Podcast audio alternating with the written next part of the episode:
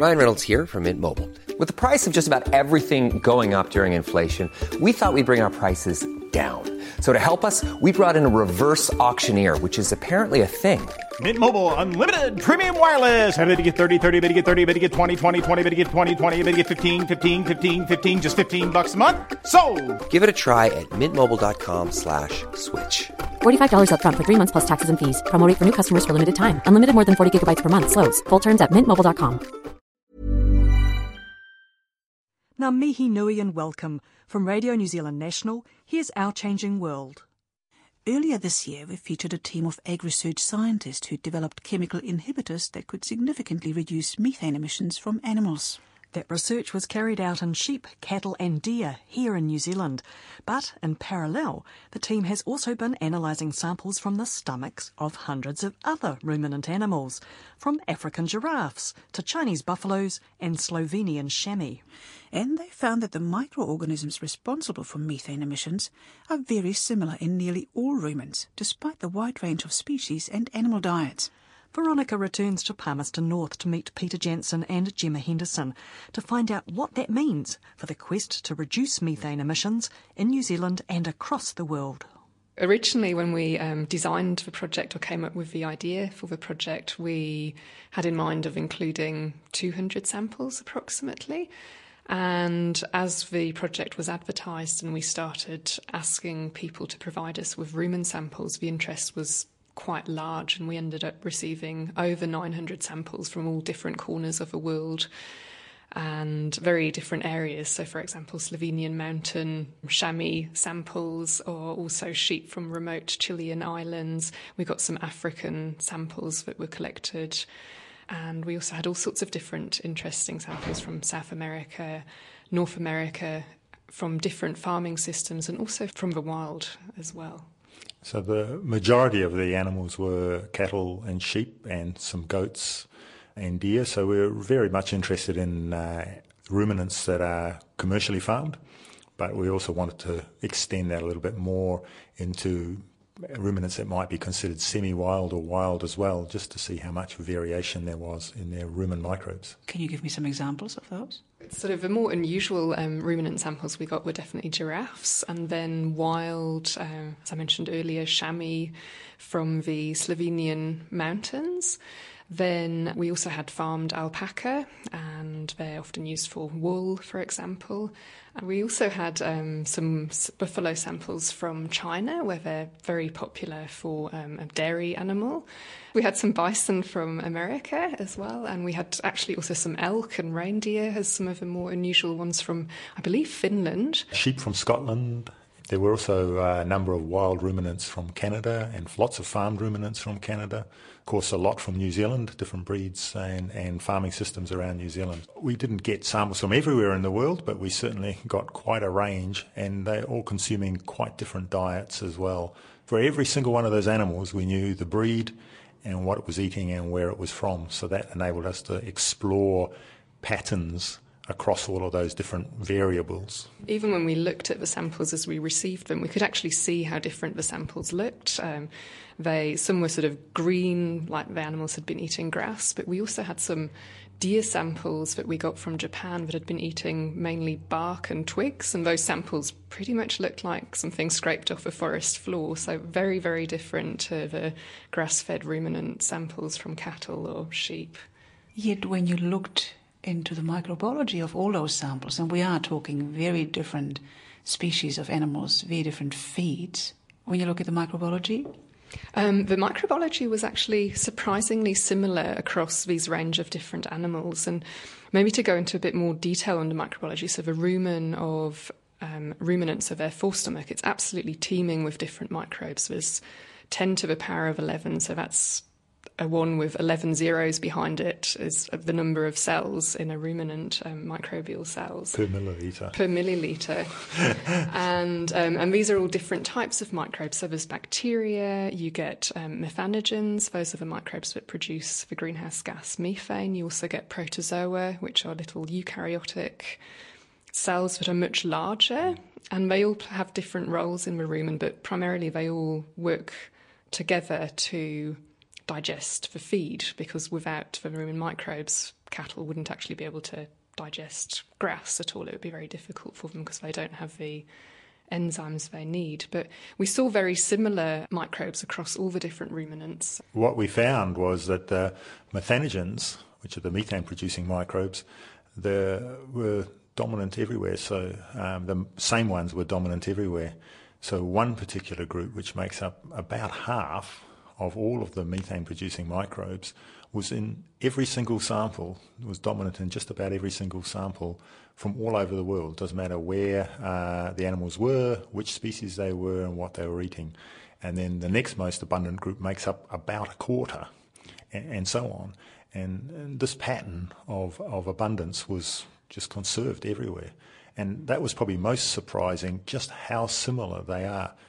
Actually, on reflection, we probably shouldn't have been that surprised because these methane producing microbes they grow on the products produced from the bacteria and the protozoa that ferment the feed.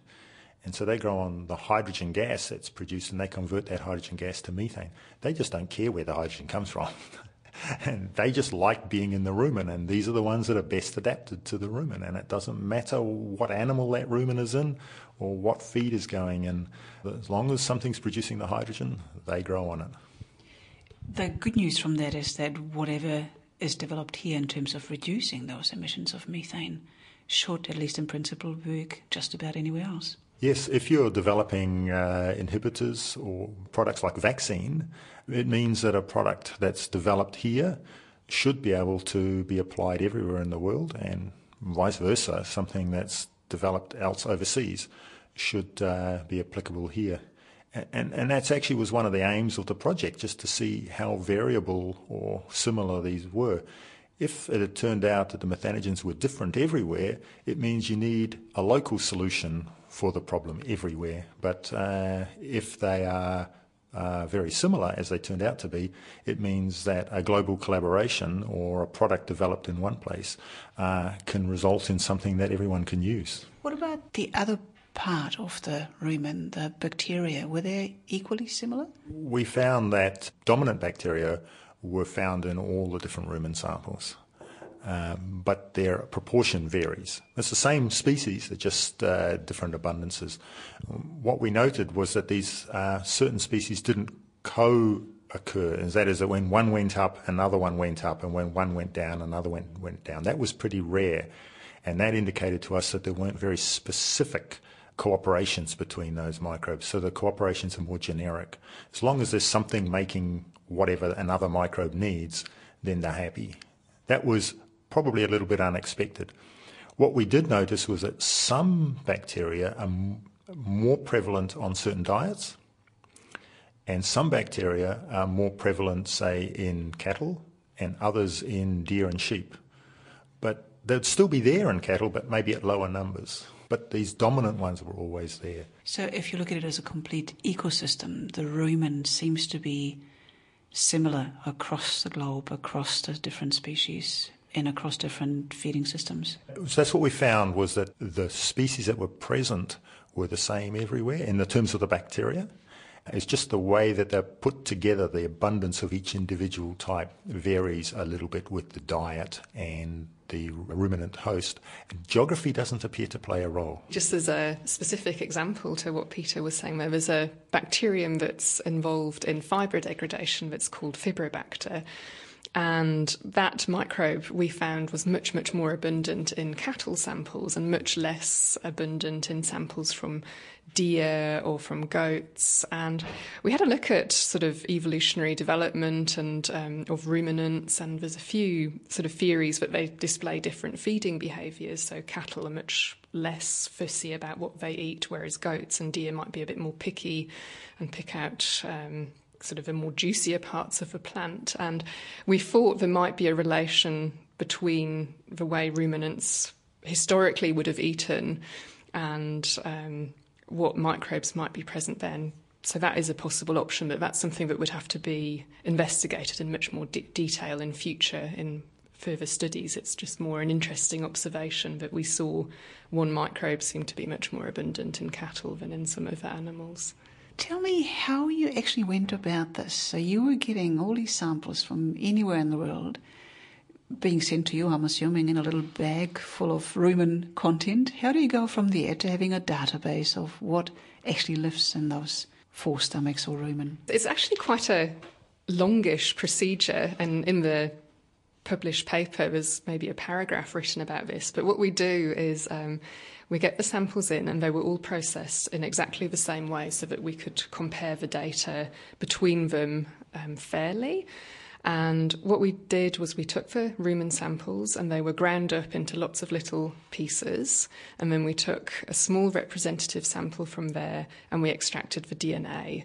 And this DNA was then used to identify and amplify marker genes that show you which microbes are present in the rumen samples by um, a sequencing technique. And so once we got the sequencing data back, we could then look at this data and, and, see which microbes are present there and then analyse that data in context with what else we know about the ruminants, so their species, identity, or their location, or what diet they were on. We used this data set and the information known about the animals to try and figure out what the effects of species and diet were on the microbial community and also whether the animal microbial communities were the same all over the world or on different diets or under different farming regimes and so forth.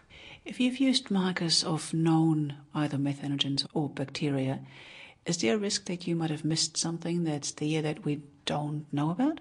The uh, process involves uh, polymerase chain reaction amplification of the genes and you use a small synthetic piece of DNA that targets a region of those genes that's highly conserved and found in every bacterium or every methanogen. Now, there was in the past always a concern that this would miss large amounts of maybe the dominant parts of the community of the microbes that were present.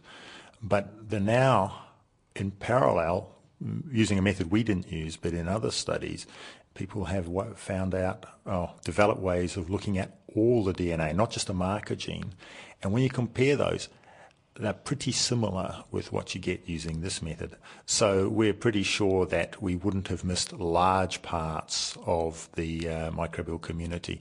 There's always a risk that there's a few odd rare organisms in there, but it wouldn't change the story that the major microbes are prevalent everywhere. So, what do you make of those findings when you think about the evolution of something complex like the rumen? The rumen evolved to extract energy out of feed that otherwise would be unavailable to mammals.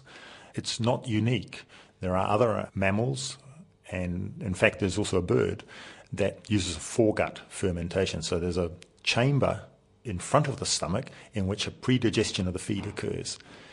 And the fact that regardless of what they're eating, and regardless of the species, that it's the same microbes tells us that the physical characteristics of this fermentation tank, if you want to look at it that way, is what determines what's there rather than the biology of the host.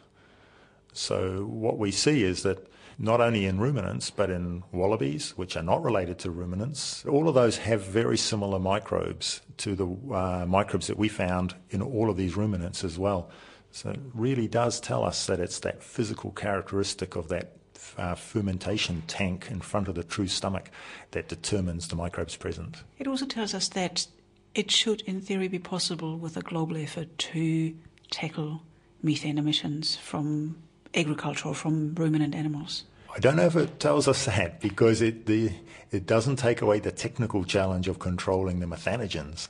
They're still there. You've got to find a way of intervening. But what it does tell us is that uh, something that's developed in one place could be applicable everywhere, and that's really, really useful if we have global effort to try and solve the problem. Now, the database itself, it's huge. You've got hundreds of different samples and detailed analysis about the animals, their feed, and the microbiome of their rumen there's bound to be more in this over the years.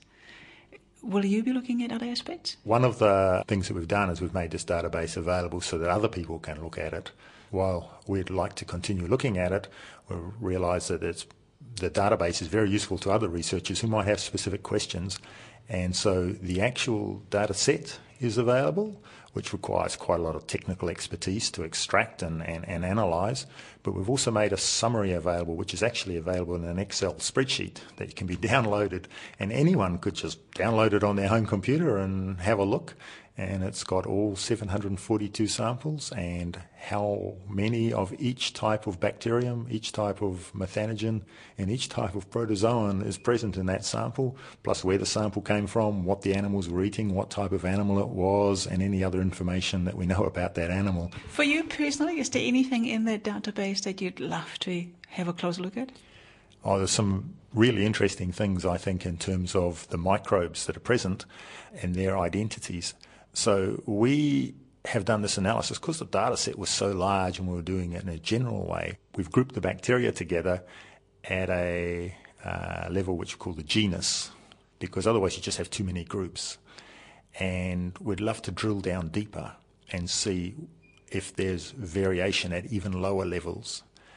With the methanogens, we've grouped them approximately at a species level but we'd love to go down it to the strain level.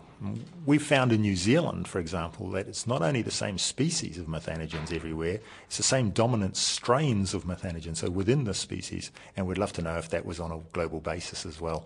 But, uh, you know, that's another story.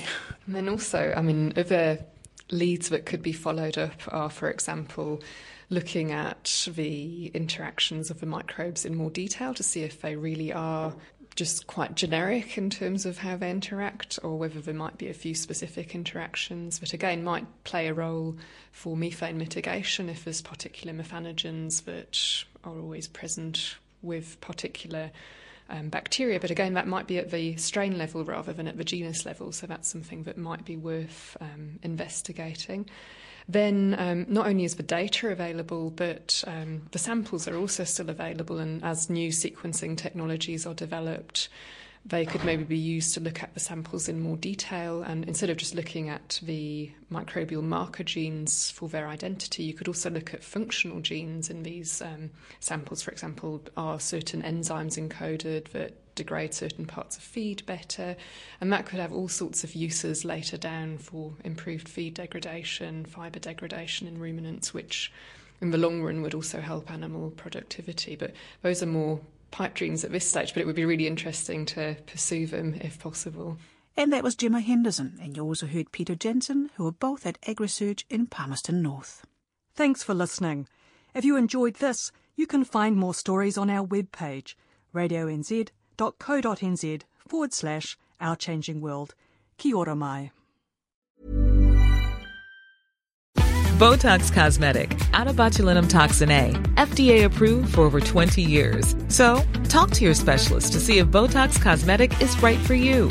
For full prescribing information, including boxed warning, visit BotoxCosmetic.com or call 877-351-0300. Remember to ask for Botox Cosmetic by name. To see for yourself and learn more, visit BotoxCosmetic.com. That's BotoxCosmetic.com.